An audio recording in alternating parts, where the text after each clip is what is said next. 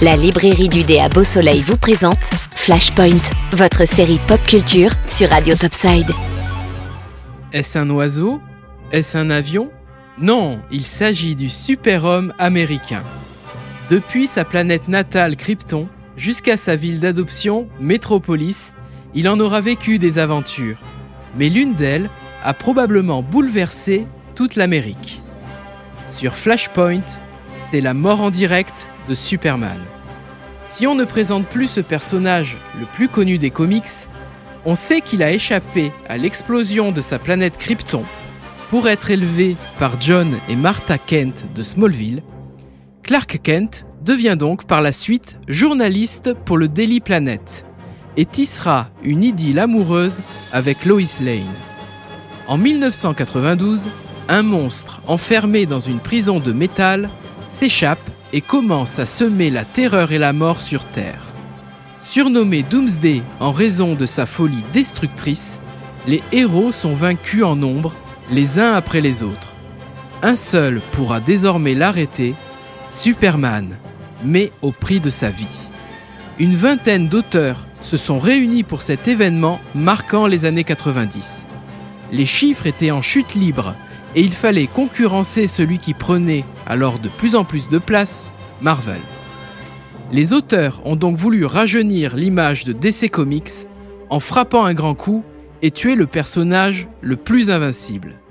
Et ils ont réussi, puisque les lecteurs ont été en état de choc. Les médias se sont emparés de la nouvelle jusqu'au journal de 20h en France. Si la mort de l'homme d'acier a secoué la planète, eh bien elle a également été performée sur grand écran.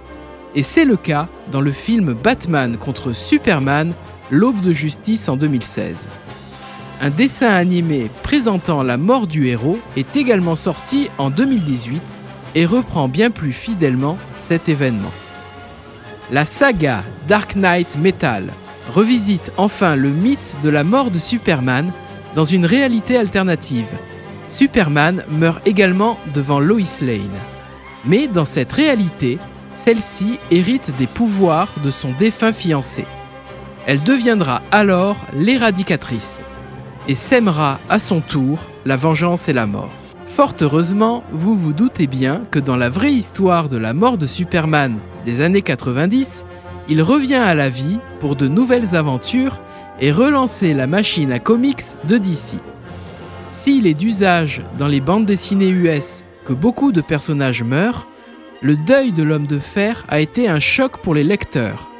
Probablement parce que le super-homme américain représente l'espoir et de par son invincibilité, on le croirait presque immortel.